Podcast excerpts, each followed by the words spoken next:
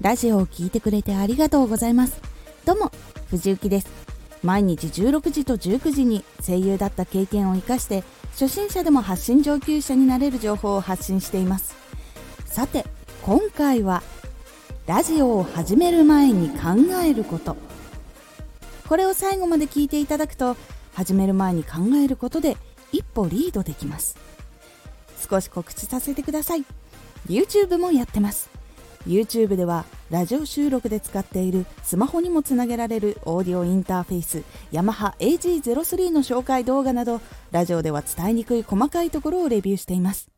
どんなものなのか価格はいくらくらいなのかなど気になる方は動画をチェックしてみてください。はい。ラジオはどんなことを始めるかで本当に用意するものが全く変わってきます。何も決めずに好きなことばっかり話したこともあったけどうまくいかないこともたくさんありました。ラジオはいろいろタイプによって考えたり用意しないといけないことが本当に大きく変わります。その時の悩みはこちら。自分がどのタイプのラジオをやろうか決まらない。何を用意しておいたらいいかわからない。実際にどう発信したらいいかわからない。この悩みを抱えた時にどのことを見返していけばいいのでしょうか？ポイントは3つ。自分が何ができるのかを知る。アカウントを作る時のポイントを調べる。どんなラジオを発信している人がいるか調べる。自分が何ができるのかを知る。やりたいことがある人はそのことをやるのをおすすめしますがこれから発信を始めたいけれどどうしたらいいかと悩んでいる人は自分が何をできるのかを知ることが大事です。トークが得意なのか歌が得意なのか番組を作るのが得意なのか知識が豊富なのか。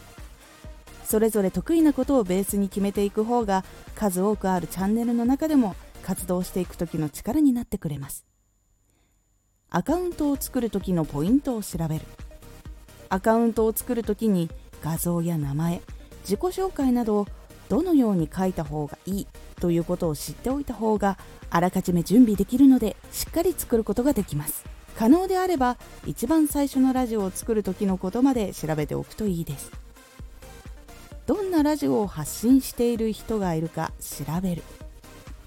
自分が発信しているところでおすすめやトップ画面に表示されている人のラジオ。自分が憧れているラジオを聴くようにしましょう。おすすめに出てくるのはいいポイントがたくさんあるからなのでそこを勉強して自分が発信する時に入れ込んでいきましょう。いかがだったでしょうか？あらかじめ知っていることで実際にアカウントを始めていく時に他の人より一歩リードした状態で始めることができます。運用しながらより初めからちゃんとやっていく方が成長していきやすくなります。今回のおすすめラジオ。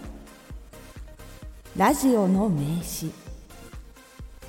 1本目のラジオはかなりたくさんの人が聞きます。このチャンネルってどんなんなんだろうと思った時に聞くのが1本目のラジオ。なのでそのラジオをどのように考えて作ったらいいかお話ししています。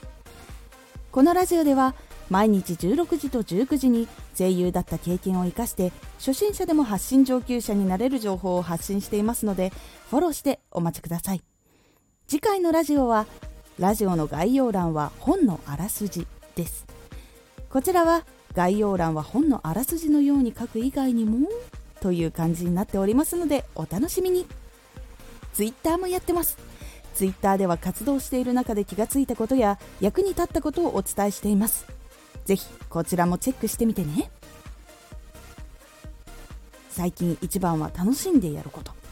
楽しいことってほんと最高ですね。回の感想もお待ちしています。ではまた。